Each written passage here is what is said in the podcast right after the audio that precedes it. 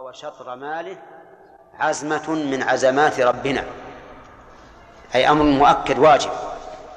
وهذا القول أقرب مما قاله المؤلف أن العزيمة ما أن العزيمة ما ثبت على سبيل الإلزام فعلا أو أو تركا.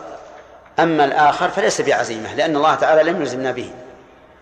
إن شئنا فعلنا وإن شئنا لم نفعل. طيب والرخصة لغة السهولة. الرخصة لغة السهولة. فكل شيء سهل فهو رخيص. ولهذا إذا قل ثمن السلعة يقال فيها رخيصة لأنها سهل. والشيء اللين يقال في إنه رخيص. إذن كل ما كان سهلا فهو رخيص. فالرخصة السهولة وشرعا ما ثبت على خلاف دليل شرعي لمعارض راجح. هذه العبارة سبحان الله العظيم تناقلها العلماء. وظاهرها مشكل لأنه قال ما ثبت على خلاف دليل شرعي. كيف على خلاف دليل شرعي؟ المخالف للدليل الشرعي يمكن يثبت ها؟ ما يمكن. المخالف للدليل الشرعي ساقط. لكن انتشلوا هذه هذا هذا الوهم بقولهم لمعارض الراجح. ونحن نقول حتى وإن قلتم لمعارض الراجح فإن هذا لا ينفي وصمة الوهم التي حصلت بقولكم على خلاف دليل شرعي. لأن هذا المعارض الراجح إن كان دليلا شرعيا فقد ثبت ثبتت الرخصة في إيش؟ بدليل شرعي. ثبتت الرخصة بدليل شرعي. فهذا التعريف تعريف قاصر جدا وناقص وموهم. ولهذا قال بعض العلماء الرخصة هو ما ثبت الإذن فيه من الشارع في مقابل العزيمة. ما ثبت الإذن فيه في مقابل العزيمة. فمثلا غسل الرجلين واجب. وإذا لبس خفين يمسح عليهم. هذه رخصة. لأنه ثبت التسهيل فيه في مقابل العزيمة التي هي غسل الرجل. لكن سهل الأمر وقيل للناس من كان عليه خفان أو جوارب فليمسحهم طيب إذا أفطر سافر رجل في رمضان وأفطر الفطر رخصة. لأنه ثبت فيه الإذن إيش؟ في مقابل العزيمة. تسهيلا للمكلف. وهذا هو الذي يطابق الرخصة لغة. كما أنه مقتضاها شرعا أو هو كما أنه معناها شرعا. فما ثبت التسهيل فيه ما ثبت التسهيل فيه من أمر معزوم فيه وملزم به سمي رخصة. وبناء على ذلك يمكن أن نسمي جميع المستحبات رخصة. ونقول الإنسان مرخص له فيها. إن شاء إن شاء صا إن شاء صلاها مثلا إذا كان صلاة وإن شاء لم يصليها. طيب القصر في السفر رخصة أو عزيمة؟ نعم. آه، الصحيح أنه رخصة لأنه من باب التخفيف. ولهذا لما أنزل الله تعالى يا أيها الذين آمنوا إذا ضربتم وإذا ضربتم في الأرض فليس عليكم جناح أن تقصروا من الصلاة إن خفتم أن يفتنكم الذين كفروا؟ فقصر النبي صلى الله عليه وسلم في غير خوف وقال هذه صدقة تصدق الله بها عليكم. فدل هذا على أنها رخصة وهو كذلك هي رخصة. والذين يرون أن والذين يرون أن القص واجب وأنه الأصل يرون أنه إيش؟ عزيمة. لأنه ثبت هكذا ابتداء. وعلى رأيهم لا يجوز للإنسان أن يتم. على رأيهم لأن لأن القصر عزيمة. طيب المسح على المسح على الجبيرة. المسح على الجبيرة بدلا عن غسل العضو. ها؟ نعم هو بعضهم يقول عزيمة والذي نرى أنه رخصة. لأنه قد خفف فيه, فيه عن المكلف في مقابل العزيمة الأصل أن هذا العضو يجب أن يغسل. فإذا كان عليه جبيرة فقد سهل الشرع وجعل المسح عليه بدلا عن الغسل عنه. طيب ومنها أي من العزيمة؟ واجب ومندوب لا. ومنها من الرخصة واجب ومندوب ومباح. وش باقي عندنا؟ المحرم والمكروه. المحرم والمكروه لا يدخل في الرخصة. معلوم لأن لأن الشرع ما يأذن بمحرم أو مكروه. لكن الواجب يأذن به الشرع وزيادة وكذلك المندوب وكذلك المباح. فقول المؤلف منها واجب فيه نزاع بين العلماء. بعضهم قال الواجب ليس برخصة. لأن الواجب يجب على المكلف أن يقوم به والرخصة تسهيل تسهيل على المكلف. فكيف يكون واجبا؟ نعم إن أرادوا أنه واجب أن هذا المرخص فيه يكون بدلا عن واجب فهذا صحيح. كالمسح على الخفين مثلا بدلا عن إيش؟ عن غسل الرجل وهو واجب. فيكون المسح واجبا لأنه بدل عن واجب. أما أن يقولوا إن المسح واجب في مقابلة الغسل يعني أن من عليه الجوارب لا يجوز أن يخلعها ويمسح ويغسل رجله فهذا فيه نظر. لأننا على هذا التقدير نحوله إلى إلى عزيمة ليس فيه ترخيص مع أن الإنسان مرخص له أن يمسح أن يخلع الجوارب أو الخفين ويغسل الرجل. وإن كان الأفضل تركه. لأن الرسول صلى الله عليه وسلم لما أهوى المغيرة بن شعبة لينزع خفيه قال دعهما فإني أدخلتهما طاهرتين. أما المباح فنعم. تكون الرخصة من قسم المباح. مثل الصوم في السفر هل هو أفضل أو الفطر أفضل أو هو مخير؟ ثلاثة أقوال. قول إنه مخير وقلنا الفطر أفضل وقلنا الصوم أفضل. على سبيل التخيير على القول بالتخيير تكون الرخصة هذه من باب من باب الإباحة. طيب قال المؤلف والاثنتان وصفان للحكم الوضعي الاثنتان يعني العزيمة والرخصة. وصفان للحكم الوضعي يعني وليس من الأحكام التكليفية. لأن الأحكام التكليفية خمسة وكل حكم سواها فإنه حكم وضعي. طيب فالسبب العلة السبب والعلة والشرط والمانع والصحة والفساد والقبول والبطلان والنفوذ والعزيمة والرخصة كل هذه أحكام أحكام وضعية. ثم قال المؤلف رحمه الله تعالى التكليف لغة. ها؟ انتهى الوقت؟ دقيقة واحدة. أجل ما ما يحتاج. نعم.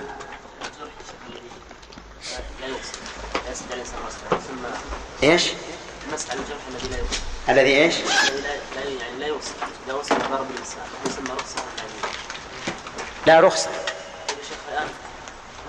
لكن إذا ضر إذا أضر به اذا كان يضره صار عزيم.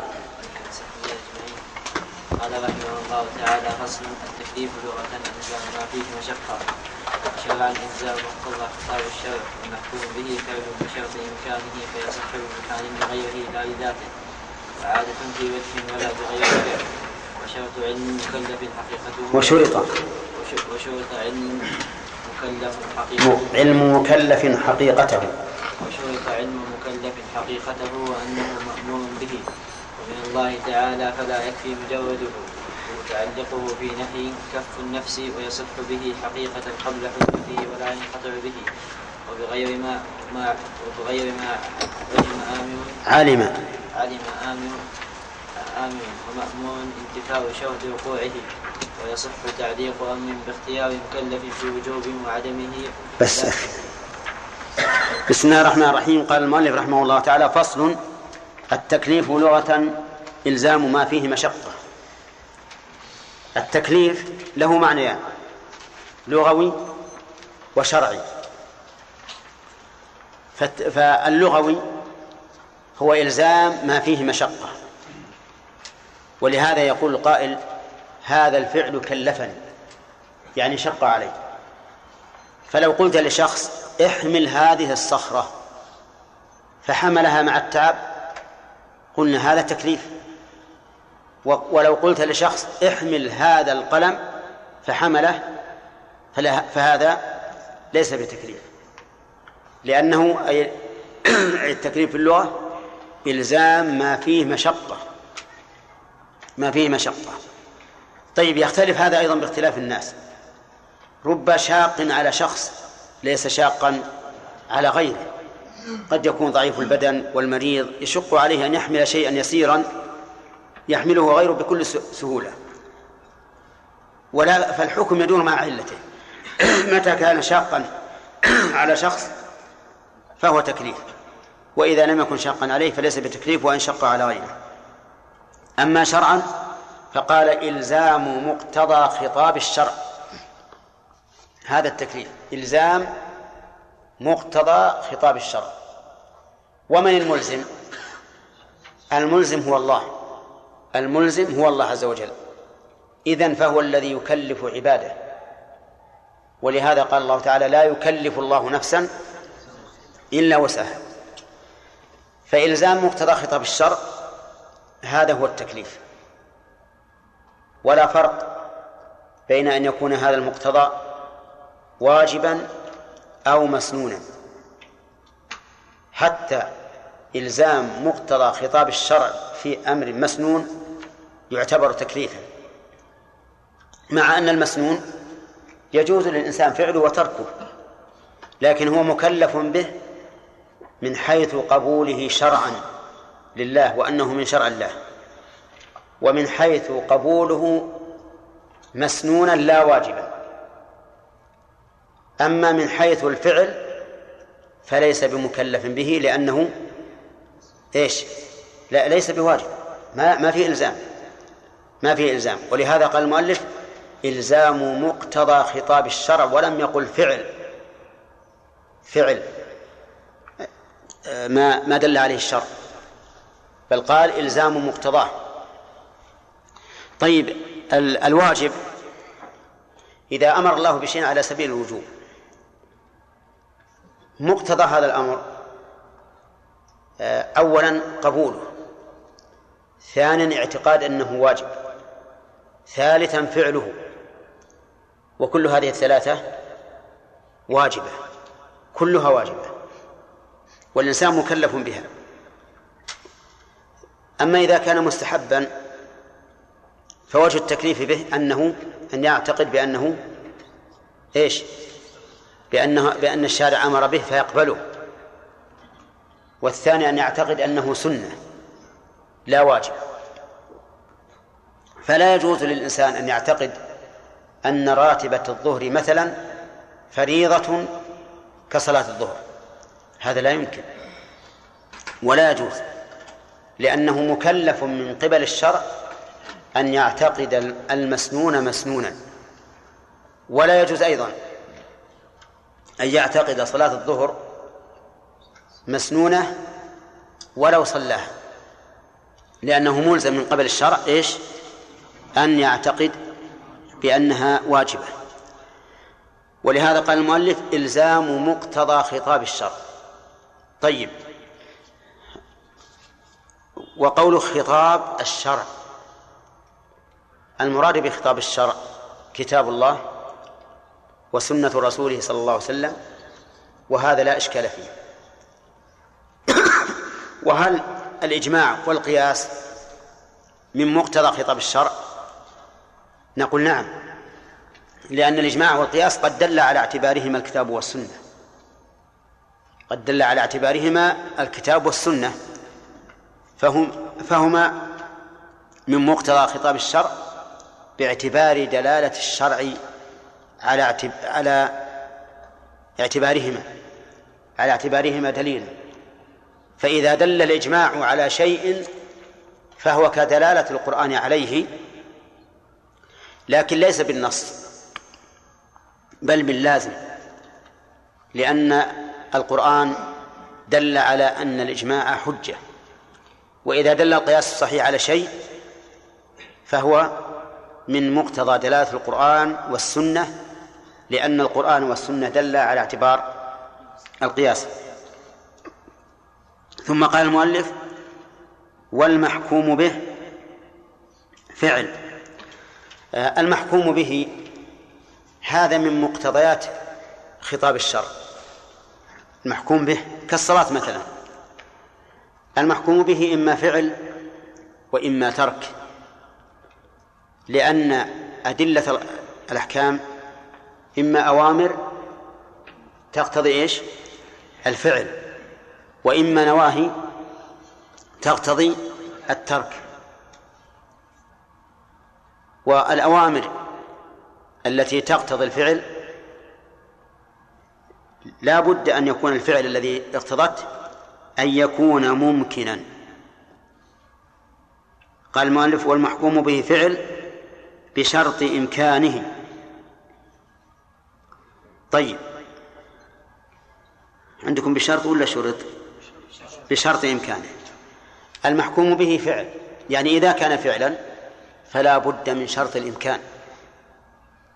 لأن الشرع لا يأمر بالمحال. سواء كان محالا لذاته أو محالا لغيره. المحال لذاته لا يمكن أن يأمر الشرع بأن يجمع الإنسان بين النقيضين. أي لا يمكن أن يوجه خطابا فيقول افعل شيئا ليس فيه حركة ولا سكون. يمكن هذا ولا لا؟ ليش؟ مستحيل لذاته. مستحيل لذاته. افعل شيئا تكون فيه قائما قاعدا في آن واحد. هذا أيضا مستحيل. الشرع لا يمكن أن يأمر بمستحيل لذاته أبدا لأن المستحيل لذاته غير ممكن للحصول. وإذا كان الله تعالى يقول لا يكلف الله نفسا إلا وسعها فلا يكلف النفس إلا بما تستطيع فكيف يكلم يكلفها بشيء مستحيل؟ قال الله تعالى أولئك يسارعون في الخيرات وهم لها سابقون ولا نكلف نفسا إلا وسعها. يعني مع مسارعتهم في الخيرات لا يمكن أن نكلفهم شيئا لا يستطيعونه. لا نكلف نفسا إلا وسعها أي طاقتها. طيب المستحيل لغيره مثل أن يكلف الله الإنسان بشيء ممكن عقلا ولكنه محال لغيره. مثل أن يأمر الفقير بأداء الزكاة أو يأمر من لا يقدر على الصوم بالصوم. فهذا لا يمكن. هذا لا يمكن. وإن كان محالا لغيره فاستحالة إخراج الزكاة إخراج الفقير الزكاة لغيره ولا لذاته؟ لغيره. إذ من الجائز أن الفقير يأخذ دراهم من زيد وعمر ويخرج. مقدار الزكاة مثلا التي كلف بها. وكذلك الصوم في حال العجز ممكن أن الإنسان يكلف نفسه ويشق عليها مشقة عظيمة ويصوم. لكن الله عز وجل لا يمكن أن يأمر بهذا الشيء المحال. والذي اقتضى ذلك من الله سبحانه وتعالى هو أن رحمته سبقت غضبه. ولو كلف الإنسان بما لا يستطيع ثم لم يفعله فعاقبه على ذلك لكان الغضب سابقا للرحمة. ولكن الله تعالى برحمته سبقت آه، برحمته لا يكلف بالمحال. وقول المؤلف فعل بشرط إمكانه فيصح بمحال لغيره لا لذاته فيه شيء من النظر. لأننا نقول إن الشرط شرط الإمكان متعلق به سواء كان عدم الإمكان محالا لذاته أو أو لغيره. المؤلف رحمه الله يقول لا يصح الأمر بمحال لذاته لكن يصح الأمر بمحال لغيره. فإن أراد أنه يصح عقلا فمسلم. فمسلم. ولهذا يصح أن أكلف شخصا بأن يحمل صخرة تأتي تكون زينتها عشرة أطنان. يمكن؟ ها؟ عقلا. عقلا يمكن. يمكن. عقلا يمكن. إي نعم. يمكن عقلا. واحد يقول يلا شيلها الصخرة. تجي عشرة عشرة أطنان يمكن يقول هكذا. لكنه غير ممكن من جهة أنني أنا لا أستطيع. ولهذا لو جاءت الرفاعة الكبيرة هذه الحديد ترفع هذه هذه الصخرة أو لا؟ ترفعها. إذا ليس مستحيلا لذاته لكن مستحيل لغيره. فعلى كلام المؤلف يصح أن يوجه الأمر الذي على هذا الوجه. ولكن الصحيح أنه لا يصح حتى وإن كان لغيره. ولهذا لو أنك قلت لشخص احمل هذه الصخرة وتأتي عشر اثنان وش قال لك؟ قال أنت مجنون. كيف أحمل صخرة تحمل عشرة اثنان؟ هذا لا يمكن. إذن قول المؤلف رحمه الله فيصح فيصح بمحال لغيره لا لذاته فيه نظر. قال وعادة في وجه يعني يصح بمحال عادة في وجه. يعني وإن إذا صار عقلا لا يمكن آه، يمكن لكن عادة لا لا يمكن فيصح أن يوجه الأمر إلى ذلك. وفيه نظر فيه نظر لأني قلت لكم إن المحال لا يمكن أن يتوجه به أمر لا سيما من الله عز وجل لأن الله أحكم الحاكمين. كيف يوجه أمرا للعباد؟ وهو مستحيل في العادة. لكن على كلام المؤلف يمكن. وربما نتنزل من كلام مع كلام المؤلف ونقول إن أراد أنه يوجه من قبل الشرع فليس بصحيح. وإن أراد أن يوجه من من, من أي واحد فيمكن. يمكن يقول للشخص يا فلان إذا صار بعد صلاة الجمعة وانتشر الناس في السوق فلا بد أن تمشي على يديك بين الناس. يمكن؟ عادة. ها؟ عادة مستحيل. مستحيل واحد من يوم يخرج من باب المسجد يوم الجمعة ينقلب على يديه ويبدأ يمشي على يديه. أول من يمسكه الذي إلى جنبه. وهذا الرجل أصيب بالجنون. فعادة لا يمكن. لكن على كلام المؤلف يصح أن يوجه الأمر بمستحيل عادة. والذي يظهر لي أن أن نعم أن باعتبار أمر العباد فيما بينهم يمكن. ولكن باعتبار حكمة الله عز وجل أو باعتبار الأمر الوارد من الله فإنه لا يمكن. لأن مثل هذا الأمر يعتبر سفها يعتبر سفها. وفيه أيضا مشقة على النفس. والله عز وجل يقول لا يكلف الله نفسا إلا وسعها. نعم. وقال المؤلف في وجه في وجه المؤلف له اصطلاح. إذا قال في وجه أو في قول. أظنه ذكره في أول مقدمة. إذا قال في وجه فالمراد أنا نسيت. ها؟ إذا نعم ومتى قلت في وجه فالمقدم غيره. يكون ضعيفا. وإذا قال في قول فالخلاف متساوي. فإذا في وجه يكون المقدم غيره وهو الذي اخترناه.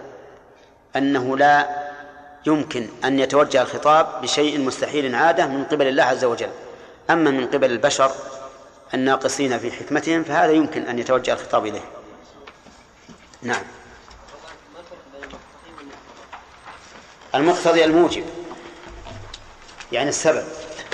والمقتضى الموجب يعني المسبب.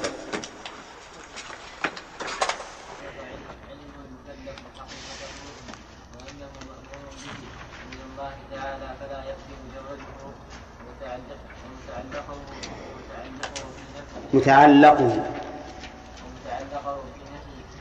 في نهي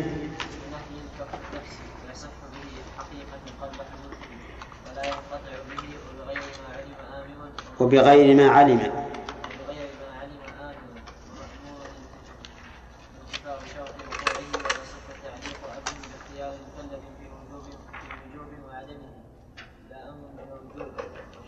بس. بسم الله الرحمن الرحيم. الحمد لله رب العالمين والصلاة والسلام على نبينا محمد وعلى آله وأصحابه أجمعين. سبق لنا أن التكليف في اللغة إلزام ما فيه مشقة. إلزام ما فيه مشقة. وأن ما كان فيه مشقة ولم يؤمر به على سبيل الإلزام فليس بتكليف. وما فيه مشقة وأمر به على سبيل التخيير فليس بتكليف. هذا في اللغة. أما في الشرع فهو إلزام مقتضى خطاب الشرع وإن لم يكن الخطاب مقتضيا للوجوب. فمثلا الصلاة صلاة النافلة مكلف بها وإن لم يكن على سبيل الإلزام لكن مكلف أنت بأن تعتقد أنها من الشرع وأنها مسنونة. وهذا نوع تكليف. يعني لا يطلب منك أن تفعلها هكذا على أنها عادة أو على أنها ليست من الشرع.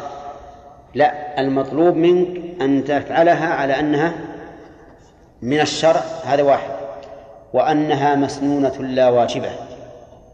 ولهذا صح أن نقول إن المستحب من التكليف من الأمور من الأحكام التكليفية والمكروه من الأحكام التكليفية مع أنه ليس فيه إلزام.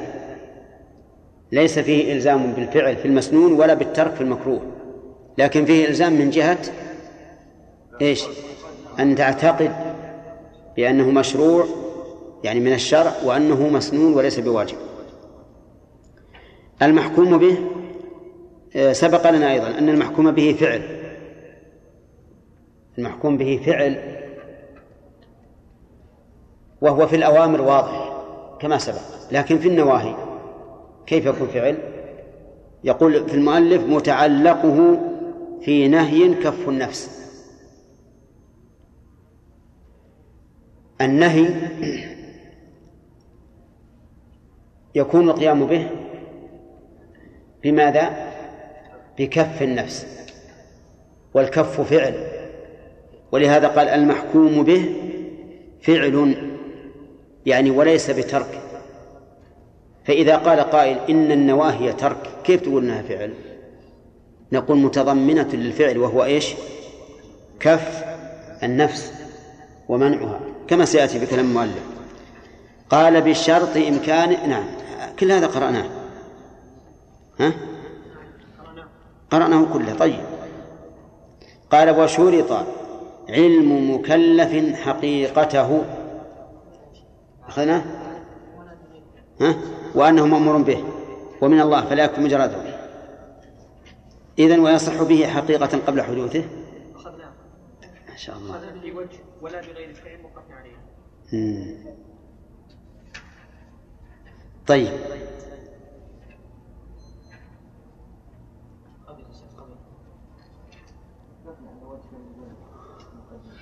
ها؟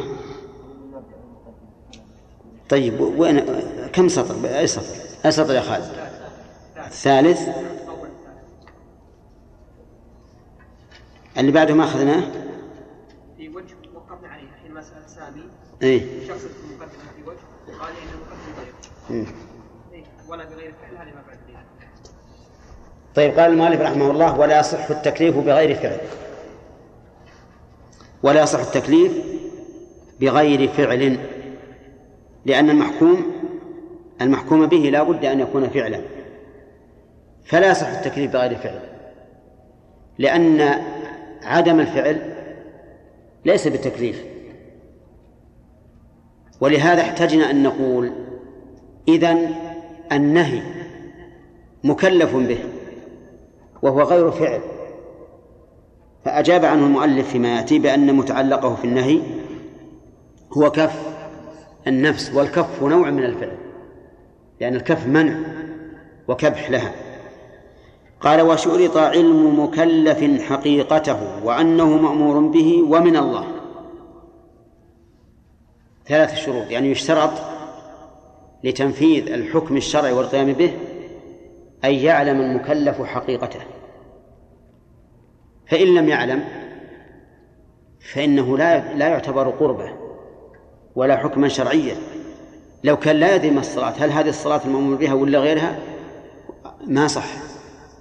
لا بد أن يعلم بحقيقة المأمور به حتى يتمكن من الامتثال. ولا بد أن يعلم أنه مأمور به.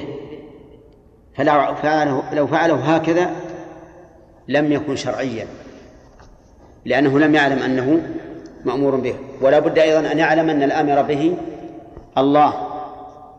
ليصح لتصح نية التقرب إلى الله عز وجل بفعله.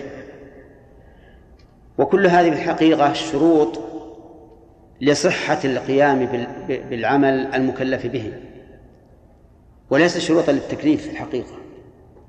التكليف يصح وإن لم يعلم المكلف بذلك لكن لا يصح القيام بالمكلف به إلا بهذه الشروط. أن يعلم المكلف بحقيقته وأن يعلم أنه مأمور به وأن يعلم أن الآمر هو الله من أجل أن تصح نية التقرب به. إذ من لم يعرف حقيقة الشيء كيف يفعله؟ من علم حقيقته ولكن لم يعلم أنه مأمور به فعله هكذا. فإنه لا لا يصح أن يكون قربة. من عمل من علم أنه مأمور به لكن يحسب أن الآمر به الأمير. سمع الأمير يقول صلوا مع الجماعة صلوا مع الجماعة فقاموا صلوا. لكن لا يدري أن الآمر هو الله. فهل يعتبر هذا الفعل شرعيا يقرب إلى الله؟ لا لأنه ما نوى التقرب إلى الله. إذ لم يعلم أن الآمر هو هو الله عز وجل. قال فلا يكفي مجرده. يعني مجرد الفعل لا يكفي حتى يعلم الإنسان حقيقته وأنه مأمور به. إيش بعد؟ ومن الله. قال ومتعلقه في نهي كف النفس. متعلقه في نهي. كف النفس. متعلق إيش؟ أي الفعل والتكليف في النهي. كف النفس عما نهي عنه.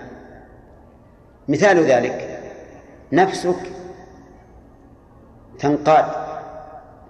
تنقاد مثلا إلى شرب الخمر. وتحبه. وتهويه. وتنازعك فيه ولكن تمنعها تمنعها عن شربه هذا ماذا يكون هذا المنع؟ يكون فعلا في الحقيقة لأنه كف وحبس للنفس عن هذا الفعل الذي نهيت عنه. فإذا قال قائل أنتم إذا قلتم إن المكلف به أو المحكوم به فعل واجتناب شرب الخمر محكوم به وليس بفعل. ماذا نقول؟ نقول فيه فعل وهو كف النفس عن الشرب وكف النفس عمل وربما يكون كف النفس عملا أشق من من الفعل. قال ويصح به حقيقة قبل حدوثه. يصح به حقيقة قبل حدوثه.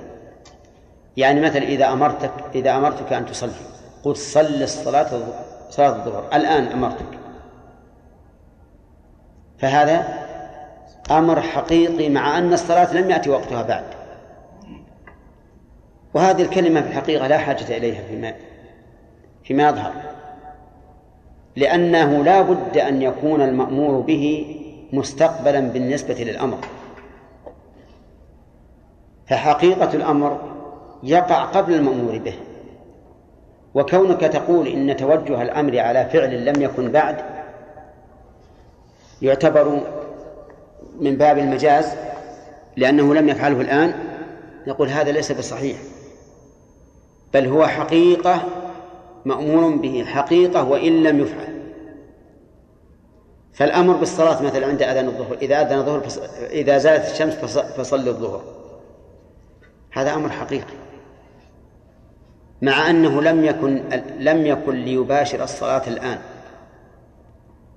طيب يقول ولا ينقطع به. يعني ولا ينقطع بالحدوث. فمثلا إذا قلت صل الظهر فزالت الشمس وتوضأت واستقبلت القبلة وكبرت وقرأت. هل انقطع الأمر بالصلاة؟ لا. لا ينقطع الأمر بها إلا بإتمامها. ولهذا قال المؤلف ولا ينقطع به أي لا ينقطع بمجرد حدوثه. يعني لا ينقطع الأمر بإيش؟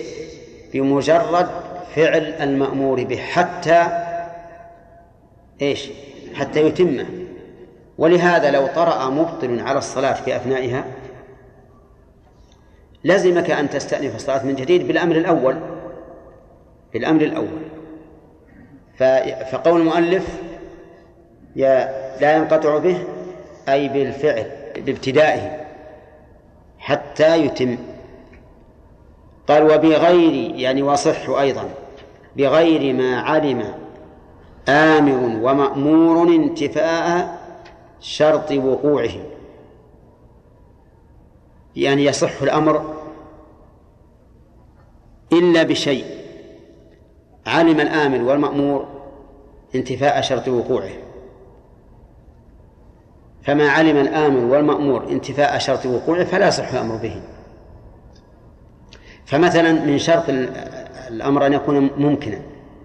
فإذا علم الآمر والمأمور انتفاء شرط الوقوع وهو الإمكان فإن الأمر هنا لا يصح. لو قلت مثلا طر في السماء طر في السماء بدون بدون آه، جناح مثلا أو بدون وسيلة لم يصح لأن الآمر والمأمور يعلمان انتفاء شرط الوقوع وهو الإمكان. فيكون الأمر هنا عبثا. يكون الأمر هنا عبثا وقد سبق في, في قول المؤلف فيصح بمحال لغيره لا لذاته وعادة في وجه. فما علم أنه منتف أنه مستحيل ولا يمكن فإنه لا يصح الأمر بذلك إنما يصح بغير ما علم آمر ومأمور انتفاء شرط وقوعه. وكل هذه المباحث في الحقيقة مباحث إذا تأملتها وإذا هي مباحث كلامية جدلية. ليس لها معنى. لأننا نعلم من السفه أن يأمر الله تعالى بشيء نعلم يعلم هو والمأمور أنه مستحيل. هذا تحصيل حاصل ما يحتاج أنه ينبه عليه. لكن لما كانت المسألة فيها جدل كما يستفاد من قراءة الشرح احتاج المؤلف إلى ذكرها. ولهذا تجدون في أصول الفقه على أنها فن آه، شيق ومحبوب إلى النفس تجدون فيه شيئا من علم الكلام. الذي آه، التعمق فيه إضاعة للوقت. قال المؤلف ويصح تعليق أمر باختيار مكلف في وجوب وعدمه. لا أمر بموجود. يصح تعليق أمر باختيار مكلف في الوجوب وعدمه. يعني بأن يقال أقم الصلاة إن شئت. مثلا هنا علقنا الأمر باختيار المكلف في خصال الكفارة. كفارته إطعام عشرة مساكين. أو كسوتهم أو تحرير رغبة هذا أيضا فيه التعليق باختيار المكلف. فخصال الكفارة فيها تخيير. لكن يجوز أيضا ما فوق ذلك. يجوز أن يخير المكلف بالفعل أو عدمه بالكلية. لأن الأمر إلى الآمر. فكما تقول مثلا لولدك اذهب إلى الدرس إن شئت.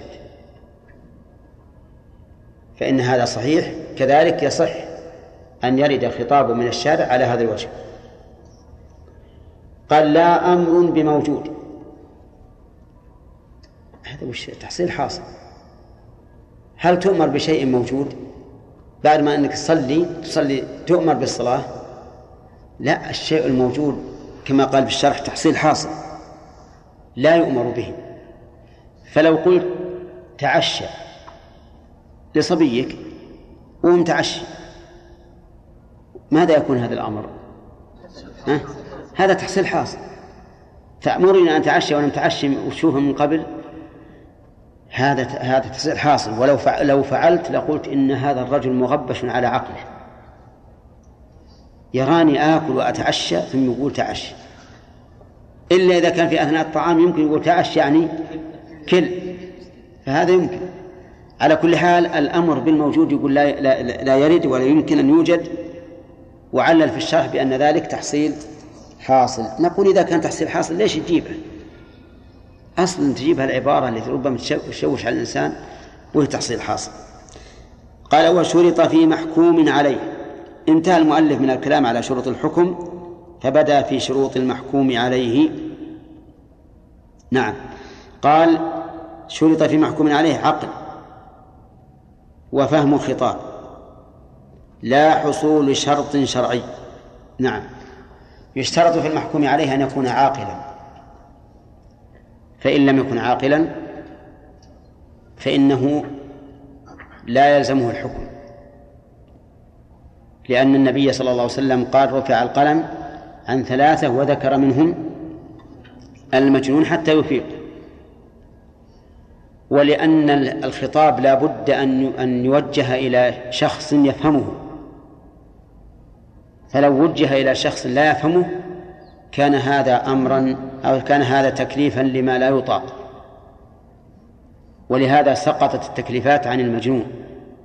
طيب المبارسم الذي اختل عقله وليس بمجنون يضرب الناس ويتكلم عليهم. مثله أي نعم. يشترط أيضا فهم خطاب. فهم خطاب. فإن كان عاقلا لكن لا يفهم. لكونه اعجميا. خوطب باللغة العربية. فإنه لا يلزمه الحكم.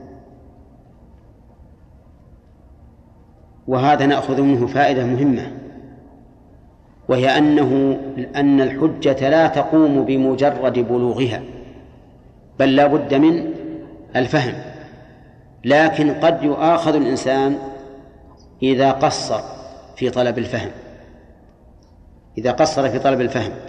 أما لو بلغته ولم يتمكن من الفهم ثم مات فإن الحجة لا تقوم عليه. لكن لو بقي مدة بحيث يكون مقصرا في طلب الفهم حينئذ يكون قد قامت عليه الحجة. طيب يشترط أيضا فهم الخطاب. لا حصول شرط شرعي. يعني لا يشترط للمحكوم به حصول شروطه شروطه. ما هو شرط؟ بل يلزم ويثبت الخطاب به وإن لم تتم شروطه. فمن شروط العبادة أن يكون العابد مسلما. لقول الله تعالى وما منعهم أن تقبل منهم نفقاتهم إلا أنهم كفروا بالله وبرسوله. فلا بد أن يكون العابد مسلما. طيب هل هذا شرط في التكليف؟ لا. هذا شرط للصحة. ولهذا نقول إن الكفار مخاطبون بفروع الشريعة أو بفروع الإسلام كما أنهم مخاطبون بأصله. والله أعلم. نعم. ما هو بشرط؟ لا ما يشترط. ولهذا يوجه الخطاب إلى إلى الصغير. فيؤمر بالصلاة ويؤمر بالصوم. لكن هو شرط للتأثيم يعني. للإثم ونائم نعم. ومخطئ وغير بالغ ووجوب زكاة ونفقة وضمان وضمان وضمان وضمان ووجوب زكاة ونفقة وضمان. وضمان وضمان من ربط الحكم. من ربط. وضمان من ربط الحكم بالسبب. بس. بسم الله الرحمن الرحيم. الحمد لله رب العالمين. والصلاة والسلام على نبينا محمد وعلى آله وأصحابه أجمعين. سبق لنا أنه يشترط في المحكوم عليه العقل وفهم الخطاب. وأن المراد بالعقل المشترط هو عقل الإدراك. وأنه لا يشترط شرط حصول لا يشترط حصول شرط شرعي. مثل الإسلام شرط في قبول العبادة ودليل ذلك قوله تعالى وما منعهم أن تقبل منهم نفقاتهم إلا أنهم كفروا بالله. ولهذا لو تصدق الكافر أو بنى مسجدا أو صلح أصلح طريقا أو ما أشبه ذلك فإنه لا ينتفع به لأنه لأنه فقد شرطا وهو الإسلام. لكن لو أسلم لنفعه. لو أسلم لنفعه ما عمله فيما سبق. لقول النبي صلى الله عليه وسلم أسلمت على ما أسلفت من الخير. وهذا مما يدلك على أن رحمة الله سبقت غضبه فالكافر إذا أسلم يكتب له ما كان يعمل سابقا من الخير ويمحى عنه ما كان يعمل من من الشر. وهذا غاية ما يكون من الفضل والإحسان من رب العباد عز وجل. طيب إذا كان لا يشترط شرط إذا كان لا يشترط حصول شرط شرعي وهو الإسلام فهل الكافر مكلف ومخاطب بالشريعة؟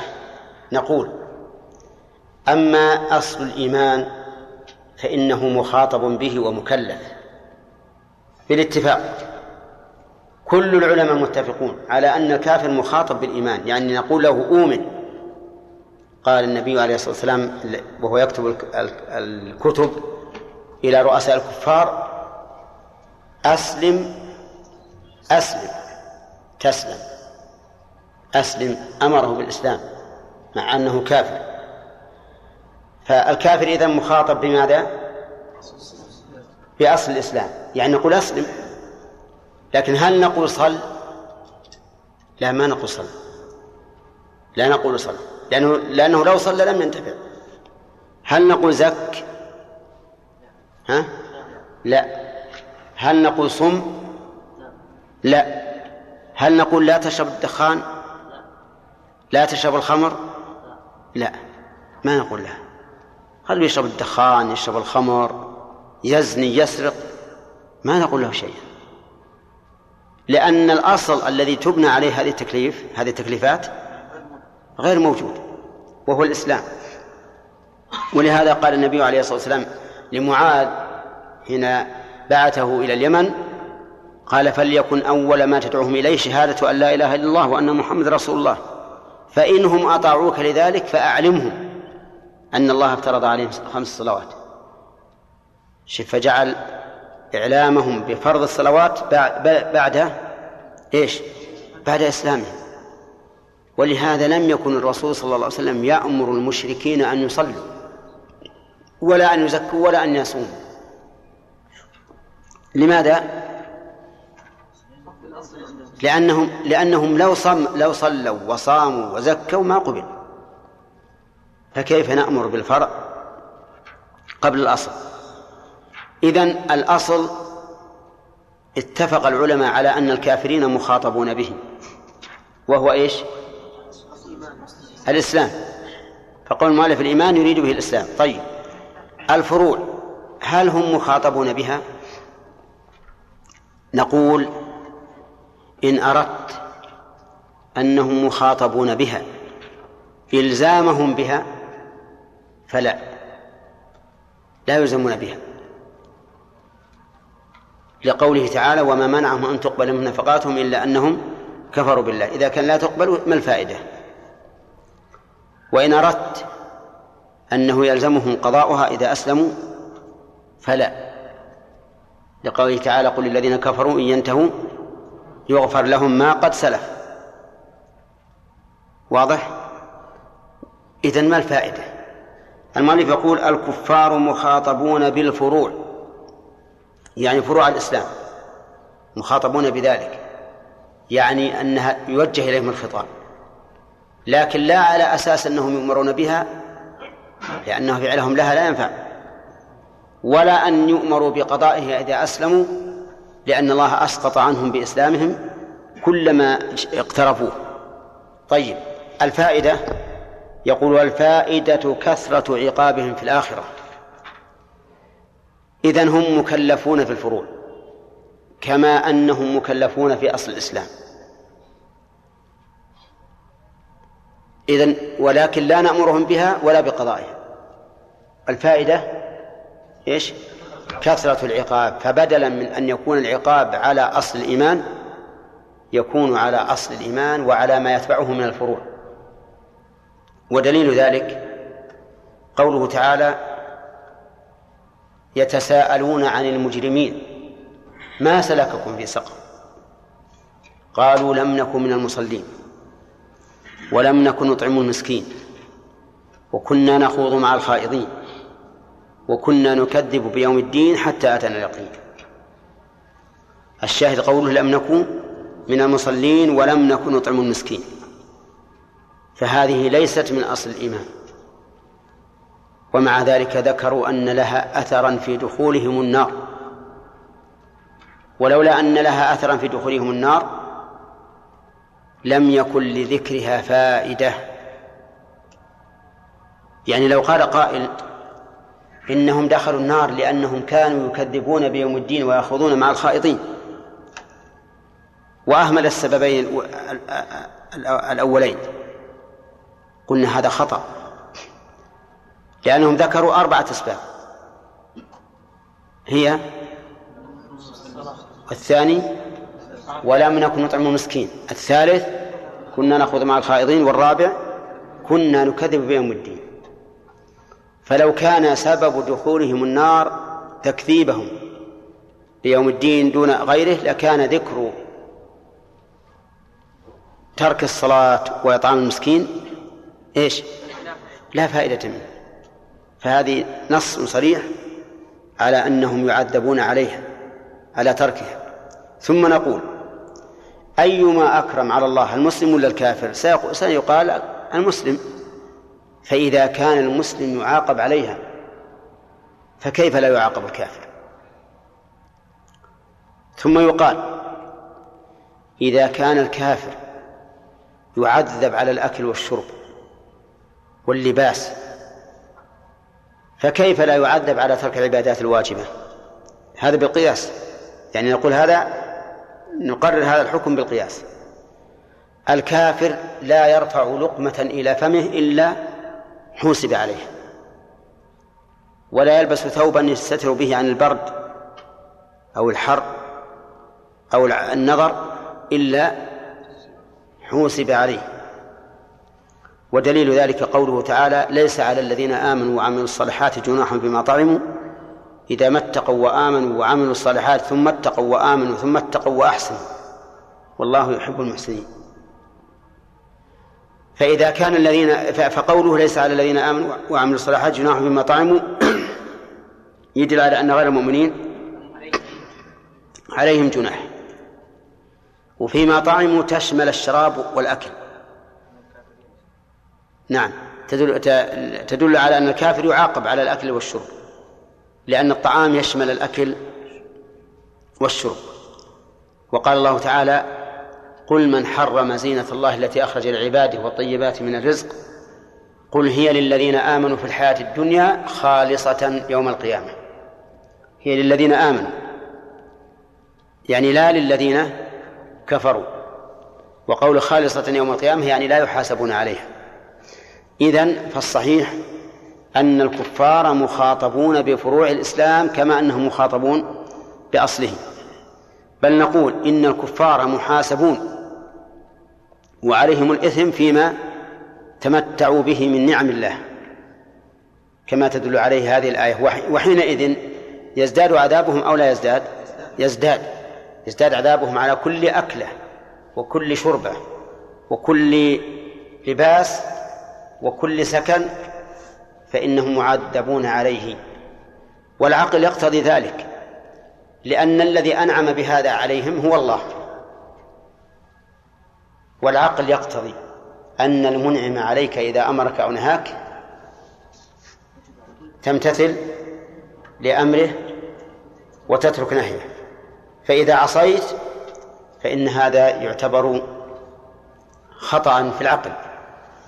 يقول المؤلف رحمه الله والفائدة يعني فائدة قولنا إن الكفار مخاطبون كثرة عقابهم في الآخرة.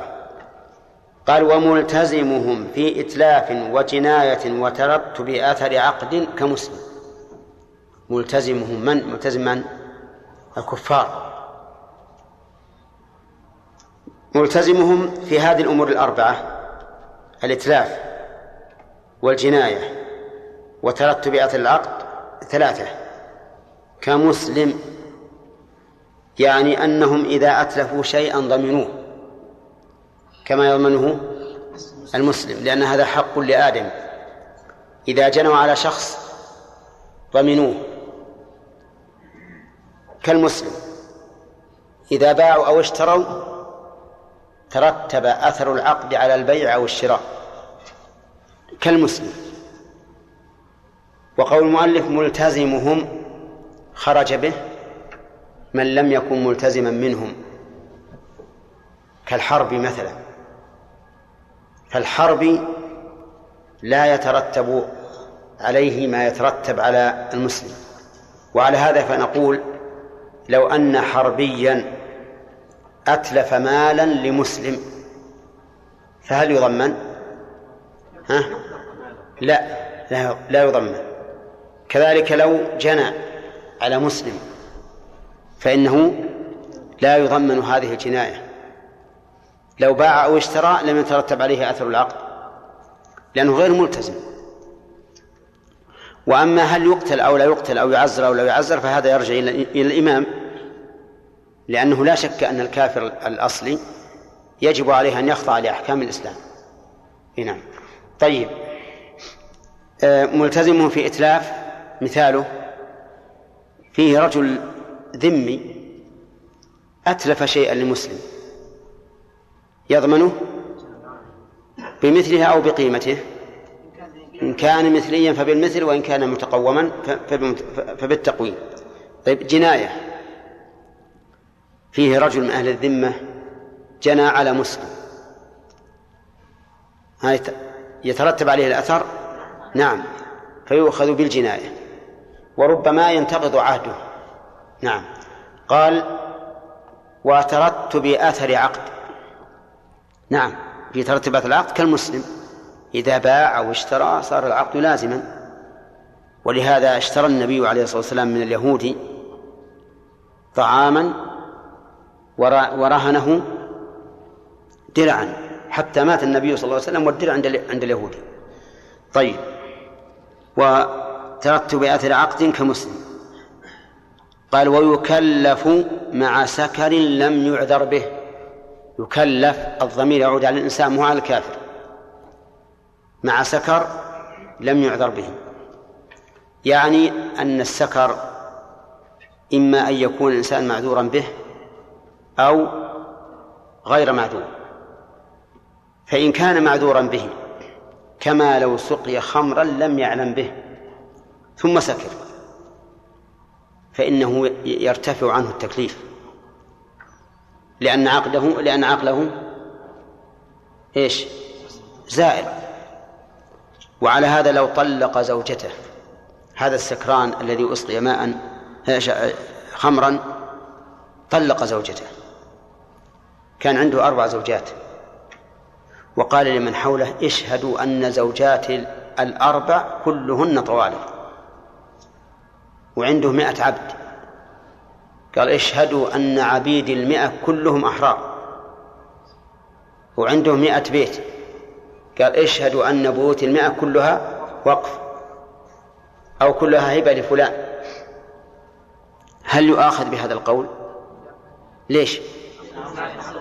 لأنه زائل العقل على وجه معذور فيه. طيب فإن سكر متعمدا يعني شرب المسكر متعمدا. وقال اشهدوا أن زوجاتي الأربع طوالق. فإنهن يطلق لأنه مكلف. بيوتي أو وقف تكون بيوت وقف. عبيد أحرار يكونون أحرارا والصحيح أنه لا لا لا, لا, لا ينفذ لا كل شيء يشترط فيه العقل فإنه لا ينفذ من المجنون من السكران ولو كان لم يعذر. ما قبح ابتداء أو ما هو قبل وملتزمه في إتلاف؟ أخذنا؟ طيب. ويبيح ما قبح ابتداء بضرب أو تهديد بحق أو غيره لا من لا من كآلة بحمل أو عذر بسكر. أو عذر. لا من لا من كآلة بحمل أو عذر أو عذر أو عذر. أو عذر. عذر نعم. بسكر واكل بنج ومغمى عليه ونائم وناس ومخط ومجنون وغير بالغ بس بس. بسم الله الرحمن الرحيم. الحمد لله رب العالمين والصلاة والسلام على نبينا محمد وعلى آله وأصحابه أجمعين. قال المؤلف رحمه الله تعالى ويكلف مع سكر لم يعذر به. يكلف يعني الإنسان. مع سكر لم يعذر به. يعني يكلف إذا سكر بسكر لا عذر له فيه فإنه مكلف. يعني كأنه لم يسكر. فلو قدر أن شخصا شرب مسكرا مختارا ثم خرج عن عليه الوقت وقت الصلاة وهو لا زال سكران سكرانا فإنه يأثم. لماذا؟ لأنه مكلف وهذا السكر لا يعذر به ولو طلق وهو سكران سكرا لا يعذر به فإن طلاقه إيش؟ يقع يقع لأنه غير معذور ولو أعتق عبيده وهو سكران فإن عبيده يعتقون لأن هذا السكر ليس معذورا فيه. وفهم من قوله بسكر لم يعذر به أنه لو لو غاب عقله ببنج وسيصرح به المؤلف فإنه لا يكلف لأن ذلك ليس بحرام. وفهم من قوله لم يعذر به أنه لو عذر بهذا السكر فإنه ليس بمكلف. مثاله رجل شرب شرابا ولم يعلم أنه مسكر فسكر به فإنه في هذه الحال يعذر بالسكر.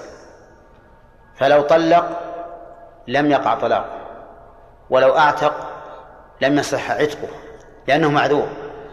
ولو خرج وقت الصلاة وهو لا زال سكرانا فإنه لا إثم عليه لأنه معذور بهذا السكر. وكذلك لو عذر من أجل الإكراه أكرهه شخص على أن يشرب هذا المسكر فشربه فسكر فإنه يكون غير مكلف لأنه معذور. ولا ولكن لا يعني قولنا إنه غير مكلف أن هذا السكر أو هذا السكر يسقط عنه فريضة الوقت. فلو سكر وخرج وقت الصلاة وهو لم يصلي وجب عليه القضاء. لكن هناك فرق بين ما إذا عذر أم لم يعذر. إذا لم يعذر يكون آثما بالتأخير وإذا عذر لم يكن آثما. قال وإكراه. يعني ويكلف مع إكراه. ويكلف مع إكراه. وإذا قلنا إنه يكلف مع الإكراه لزم عليه عندما يكره على شيء أن ينوي بذلك دافع الإكراه. لا أن ينوي فعل أو قول ما أكره خذوا بالكم يا جماعة. فرجل مثلا أكره على كلمة الكفر. فكفر. فلا يخلو من حالين. الأول أن ينوي بذلك دفع الإكراه. أو الأولى أن ينوي بذلك دفع الإكراه. فهذا لا إثم عليه ولا يترتب على كفره شيء. لأن الله تعالى قال من كفر بالله من بعد إيمانه إلا من أكره وقلبه مطمئن بالإيمان.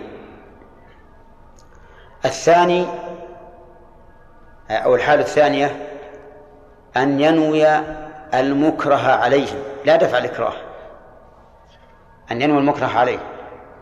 لكن قلبه مطمئن بالإيمان. وأحيانا ينوي المكره عليه مع اطمئنان قلبه به. وحينئذ تكون المسألة على ثلاث على ثلاث حالات. الحالة الأولى أن ينوي دفع الإكراه. ثانيا أن ينوي المكره عليه مع اطمئنانه به. الثالث أن ينوي المكره عليه مع اطمئنانه بالإيمان. أما الأولى ها؟ فلا شيء عليه. لا إثم عليه ولا ولا ولا يكفر. وأما الثانية فيكفر.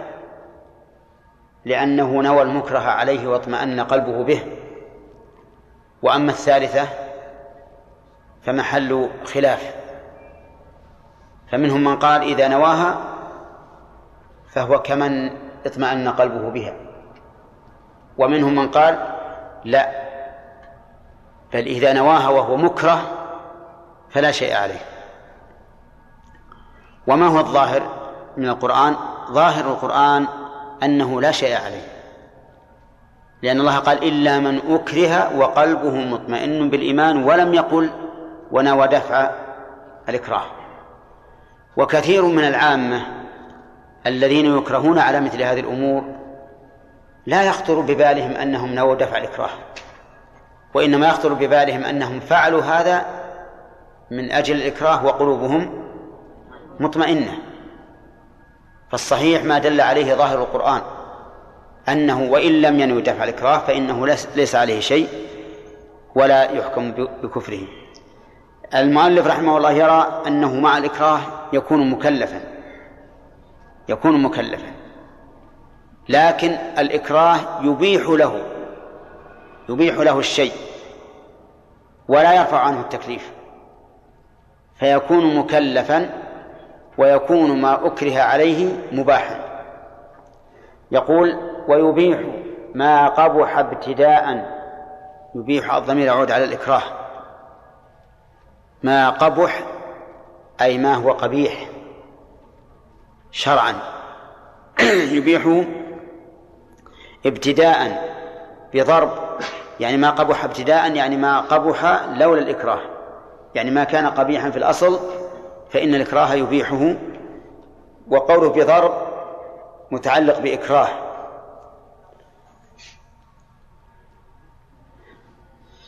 يعني معناه أن الإكراه يكون بالضرب. وظاهر كلامه وإن لم يكن موجعا. ولكن قد يقال إن هناك فرقا بين المكره عليه فإن كان المكره عليه لا يخرج به من الكفر فإن أدنى شيء يبيحه. وإن كان يخرج به من الكفر فإن الضرب اليسير لا لا يجوز له ذلك لأنه لا ضرر عليه. وقوله أو تهديد أو تهديد يعني أو أكره بتهديد أي بتهديد شيء عليه فيه ضرر كما لو هدد بالقتل أو أخذ المال أو انتهاك الحرمة أو ما أشبه ذلك. فإن الإكراه يبيح له ذلك وقول بحق أو غيره يعني من أكره بحق فهو مكلف ومن أكره بغير حق فهو أيضا مكلف. لكن من أكره بحق وفعله فإن من العلماء من يقول إنه لا يجزئه كما لو أكرهه السلطان على دفع الزكاة فدفعها من أجل إكراه السلطان له فإن ذلك لا يجزئه لأنه لم ينوي نية حقيقية. لا بإكراه. يعني يكره بالضرب يعني يضرب على على فعل هذا الشيء. قال رحمه الله تعالى ويبيح ما قبح ابتداء بضرب أو تهديد بحق أو غيره. لا من كآلة بحم أو عذر بسكر وأكل, وأكل بنج ومغمى عليه ونائم أو ناسب ومخطئ ومجنون وغير بالغ ووجوب زكاة ونفقة وضمان من ربط الحكم بالسبب ولا معدوم حال حال عدمه ويعمه الخطاب إذا كلف كغيره ولا يجب على الله شيء لا عقلا ولا شرعا. بسم الله الرحمن الرحيم قال المؤلف رحمه الله تعالى في بيان ما يكون به التكليف وما ينقطع به التكليف. قال المؤلف لا تكليف مع إكراه. لا.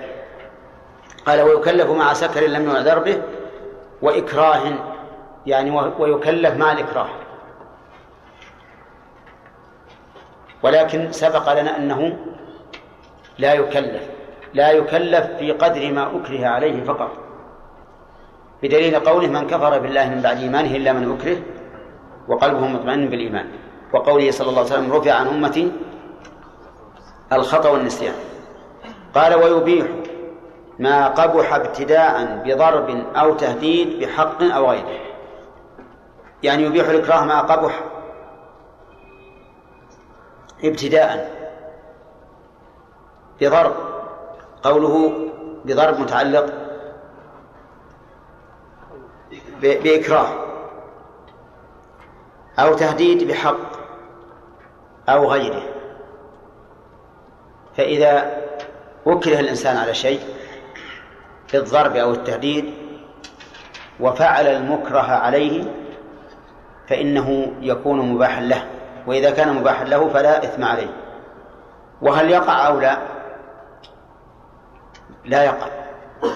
لو أكره على طلاق امرأته فطلقها فإن الطلاق لا يقع. قال لا من كآلة بحمل يعني ولا يكلف من كان كآلة بحمل مثل أن يأخذ الرجل الرجل فيضرب به رجلا آخر. فالذي ضرب به الرجل الآخر هل يكون مكلفا في هذه الحال؟ ليش؟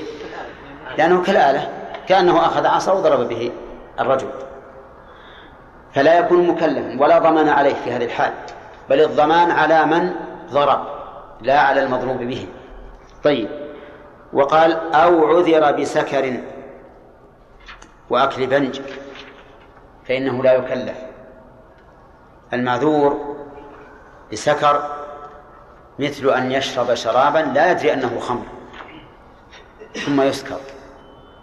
فهذا لا, لا معذور. لا يؤاخذ بهذا الشرب لأنه جاهل. ولو طلق أو فعل فعلا في حال سكره هذا لم يكلف به. كذلك أكل البنج. الإنسان أكل بنجا معذورا فيه. فإنه لا يكلف. ولكن هل يقضي ما فاته من العبادة؟ الجواب نعم يقضي. فلو أن رجلا بنج لعملية وبقي في البنج حتى أتاه وقت الصلاة وخرج وقت الصلاة ثم صح بعد ذلك فإن عليه قضاء هذه الصلاة. طيب كذلك أيضا لا لا يكلف مغمى عليه.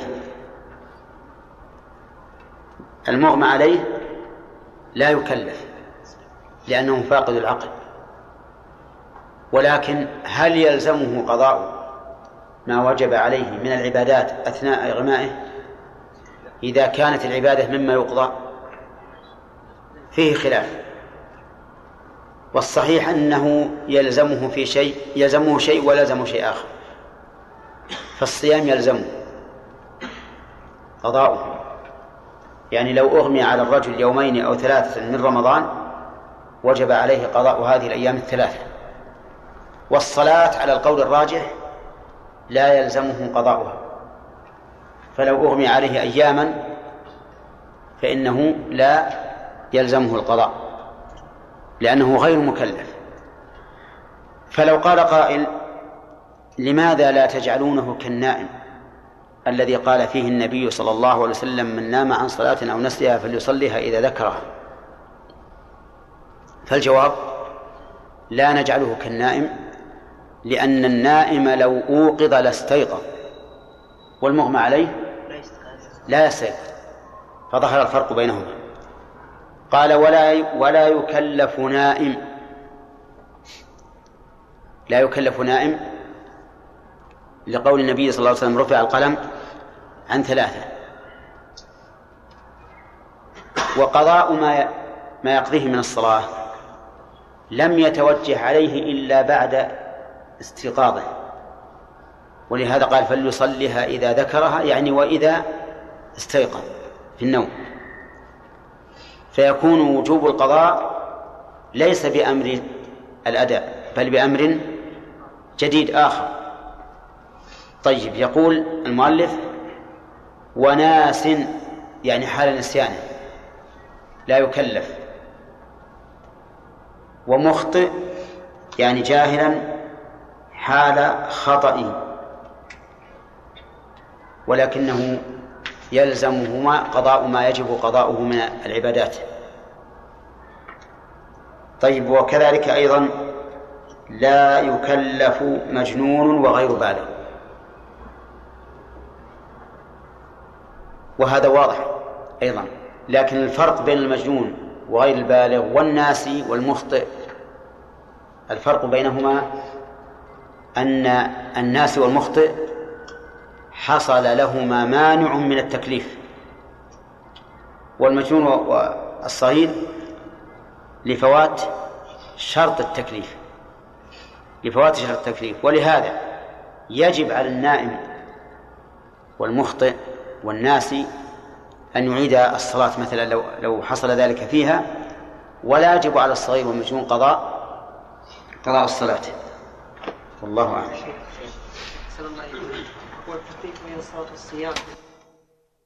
كما فرق الشارع بينهما في الحيض. الحيض يقضى الصوم ولا تقضى الصلاة؟ نعم.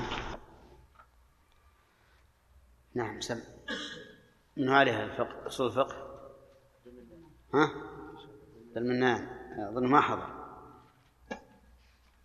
من يكون نائبا عنه؟ ها؟ نعم؟ سامي هو اللي خلف؟ طيب. اي طيب. سم بالله. بسم الله الرحمن الرحيم. الحمد لله رب العالمين والصلاة والسلام على نبينا محمد وعلى آله وصحبه أجمعين. قال رحمه الله تعالى ووجوب زكاة ونفقة وضمان وضمان صفحة كم؟ 29 ها؟ 29 نعم. ووجوب زكاة ونفقة وضمان من ضبط الحكم بالسبب ولا معدوم حال عدمه ويعمه الخطاب إذا كلف كغيره. ولا يجب على الله شيء لا عقلا ولا شرعا. تنبيه. الأدلة الكتاب وهو الأصل والسنة وهي مخبرة عن حكم الله تعالى والإجماع وهو مستند إليهما والقياس وهو مستنبط من الثلاثة. بسم الله الرحمن الرحيم. قال المؤلف رحمه الله تعالى في بيان من يعمه التكليف ومن لا يعمه. قال فيما سبق لا يعم التكليف من كآلة بحمل أو عذر أو عذر بسكر. بسكر وأكل بنج ومغمى عليه ونائم وناسي ومخطئ ومجنون وغير بالغ ثم قال المؤلف ووجوب زكاة ونفقة وضمان من ربط الحكم بالسبب. لما نفى المؤلف رحمه الله التكليف عن هؤلاء أجاب عن سؤال يقدره الذهن وهو وجوب الزكاة. الزكاة تجب على المجنون وغير البالغ والمغمى عليه والناس والمخطئ كل هؤلاء تجب عليهم. فكيف وجبت الزكاة؟ مع أن مع أن التكليف مرتفع عنهم. تباركم يا جماعة. الجواب يقول إن هذا من ربط الحكم بالسبب بقطع النظر عن الفاعل. أي أن الزكاة جعل سببها ملك ملك جعل سببها ملك النصاب. فمتى وجد ملك النصاب وجبت الزكاة على البالغ وغير البالغ والمجنون والعاقل. فهي من ربط السبب من ربط الحكم بالسبب. وهذا هو مذهب الأئمة الثلاثة. أحمد والشافعي ومالك.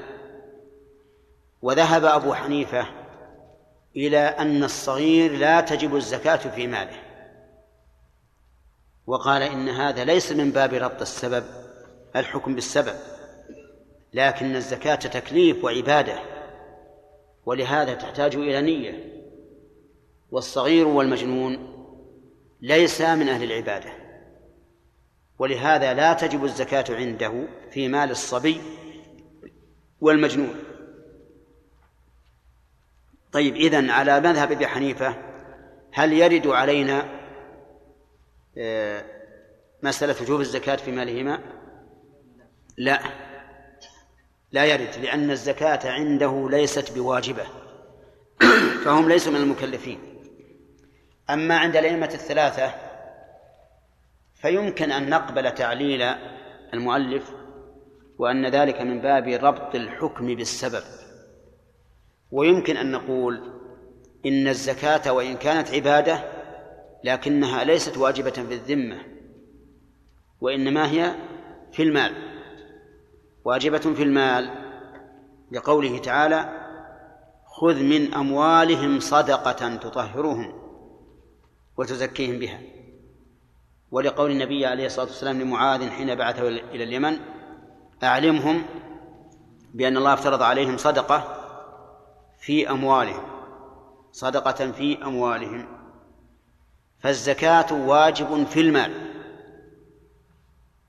ولهذا تجب حتى في مال الصبي والمجنون. عرفت؟ هذا القول هذا التعليل الذي أشرت إليه أولى من التعليل الذي ذهب إليه المؤلف. من أن ذلك من باب ربط الحكم بالسبب. هذا بالنسبة للزكاة. قال ونفقة. نفقة. كيف؟ ما معنى نفقة؟ يعني أن الصبي إذا كان عنده مال وكان له قريب محتاج تلزمه نفقته وجبت النفقة في مال الصغير مع أنه غير مكلف. إذا كان الصغير له زوجة وجبت في ماله نفقتها وإن كان غير مكلف. إذا كان هناك مجنون له زوجة وجبت الزكاة وجبت نفقة زوجته في ماله وإن كان غير مكلف. هذا لأن النفقة مربوطة بسبب وهو القرابة أو الزوجية أو الملك مربوطة بسبب. متى وجد هذا السبب؟ وجد المسبب. هذا واحد. ثانيا أن النفقة حق لمخلوق. حق لمخلوق. فلا تسقط بفوات الأهلية في من هي عليه. لأن القريب مثلا أو الزوجة تقول أنا الزوجة تقول أنا تجب علي تجب لي النفقة في مال زوجي فهو حق لمخلوق فيجب عليه القيام به. عرفتم يا جماعة؟ نضرب المثل وإن كنا قد أشرنا إليه في رجل له أب فقير. طفل طفل طفل له أب فقير. والطفل غني. يمكن؟ ها؟ لا يمكن. نعم الطفل هذا له أم غنية. له أم غنية. قد طلقها أبوه. فماتت الأم. وخلفت عشرين مليون. وليس يرثها إلا ابنها هذا الطفل. صار غنيا ولا غير غني؟ صار غنيا. أبوه؟ أبوه فقير. لا يملك شيئا لأنه قد طلق هذه الغنية وراحت. إذا نقول يجب على في مال هذا الطفل النفقة لأبيه. لأن سبب الإنفاق موجود. لأن سبب الإنفاق موجود وهو الأبوة. فينفق عليه من مال ولده. كذلك إنسان مجنون له زوجة وله مال يجب أن ننفق من ماله على زوجته وإن كان مجنونا لأن سبب الإنفاق الزوجية وهي موجودة واضح؟ طيب إذن هذا نقول كيف أوجبنا النفقة على الصبي وهو غير وغير بالغ وعلى المجنون وهو غير عاقل؟ لأن هذا من باب ربط الحكم بالسبب بقطع النظر عن المحكوم عليه. بقطع النظر عن المحكوم عليه. هذا من جهة. من جهة أخرى أن هذا حق لآدمي. حق لآدم فوجب القيام به. بخلاف حق الله لأن حق الله يراد به التعبد ولهذا أبو حنيفة رحمه الله إنما أسقط الزكاة في مال الصبي والمجنون تغليبا لحق الله على حق المخلوق. الزكاة للفقراء والمساكين الآخرة هذه من هذه الجهة هي لمخلوق. من جهة أنها عبادة من أركان الإسلام الخمسة تكون حقا لله. فلهذا كان أبو حنيفة رحمه الله يراعي أن الزكاة حق لله فلا تجب على الصغير والمجنون. والجمهور يرون أنها تجب لأنها في المال ولأنها حق لمخلوق فلا يسقط بتخلف الشرط عمن تجب عليه طيب كذلك أيضا ضمان. الضمان. لو أن صبيا لو أن صبيا أتى بكبريت وأوقده في السيارة واحترقت. هل يضمن السيارة؟ كيف؟ صبي يا جماعة صبي. صبي لكن يعبث. شاف أهله يوقدون النار بالحطب ورأى هذه السيارة أعجبته فأوقدها أوقد بها النار. ماذا نقول؟ وهو صغير. صغير غير مكلف؟ ما يضمن؟ يضمن يضمن يا هداية الله. لأن هذا من باب من باب ربط الحكم بالسبب ولأنه حق حق آدم طيب صبي آخر. أتى إلى خباز وأخذ خبزة وأكلها. يضمن؟ ليش؟ لأن حق آدمي. وهذا أيضا من باب ربط الحكم بالسبب. متى أتلف الإنسان على أحد شيئا وجب عليه ضمانه ولهذا يضمن الصبي ويضمن المجنون. طيب رجل نائم فانقلب انقلب على صبي ومات الصبي. يضمن ولا لا؟ الله يهدينا وإياكم. رفع القلم عن ثلاثة عن النائم حتى يستيقظ ها؟ لأن هذا حق آدم ولأنه من باب ربط الحكم بالسبب وقد وجد. فالسبب هو قتل هذا الرجل للرجل وقد وجد. واضح؟ ولهذا قال المؤلف إجابة عن هذا الإشكال الذي يمكن أن يفرضه الذهن قال ووجوب زكاة ونفقة وضمان من ربط الحكم بالسبب. نحن ذكرنا بالنسبة للزكاة أنها لا تقرن بالضمان والنفقة. لماذا؟ لأنها عبادة. الزكاة عبادة مكلف بها من قبل الله فهي حق لله. ولكن ذكرنا أن القول الراجح قول الجمهور أنها حق المال كما قال أبو بكر رضي الله عنه وأنها واجبة في المال وأنها أيضا يعود نفعها لآدم. ثم قال ولا معدوم حال عدمه. يعني ولا يكلف معدوم حال عدمه. كيف لا معدوم حال عدمه ها؟ يعني معناه ان إنه الإنسان قبل أن يولد هو في الأصل من من أهل التكليف ولكنه قبل أن يولد ليس ليس بمكلف فهو معدوم حال العدم وليس وليس المعنى ولا مكلف ولا ولا معدوم أي المكلف به معدوم لا نفس المكلف حال عدمه ليس ليس مكلفا. يعني مع وتكليف غير غير الموجود يعني أنه لا يكلف ولو تقديرا. ولا معلوم إنه إذا إذا كان معدوما لا يمكن أحد أن يقول إنه مكلف. ويعمه الخطاب إذا كلف كغيره.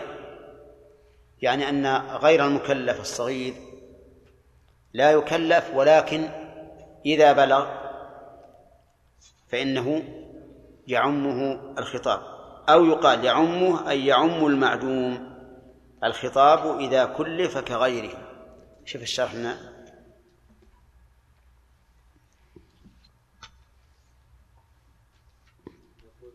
ولا معدوم. ولا يكلف معدوم حال عدمه إجماعا ويعمه الخطاب إذا كلف كغيره أي كغير المعدوم من صغير ومجنون. ولا يحتاج إلى خطاب إلى خطاب آخر عند أصحابنا. وحكي عن الأشعرية وبعض الشافعية الشافعية وحكاه الآمدي عن طائفة من السلف والفقهاء. وفي المسألة قول ثاني ونسب للمعتزلة وجمع من الحنفية أن المعدوم لا يعمه الخطاب مطلقا. واستدل للقول الأول وهو الصحيح بقوله سبحانه وتعالى وأوحي إلي هذا القرآن لأنذركم به ومن بلغ. قال السلف من بلغه القرآن فقد فقد أنذر بإنذار النبي صلى الله عليه وسلم. وقول من قال إذا امتنع خطاب الصبي والمجنون فالمعدوم أجدر ضعيف لأنه فهم فهم عن الحنابلة تنجيز لأنه فهم عن الحنابلة تنجيز التكليف.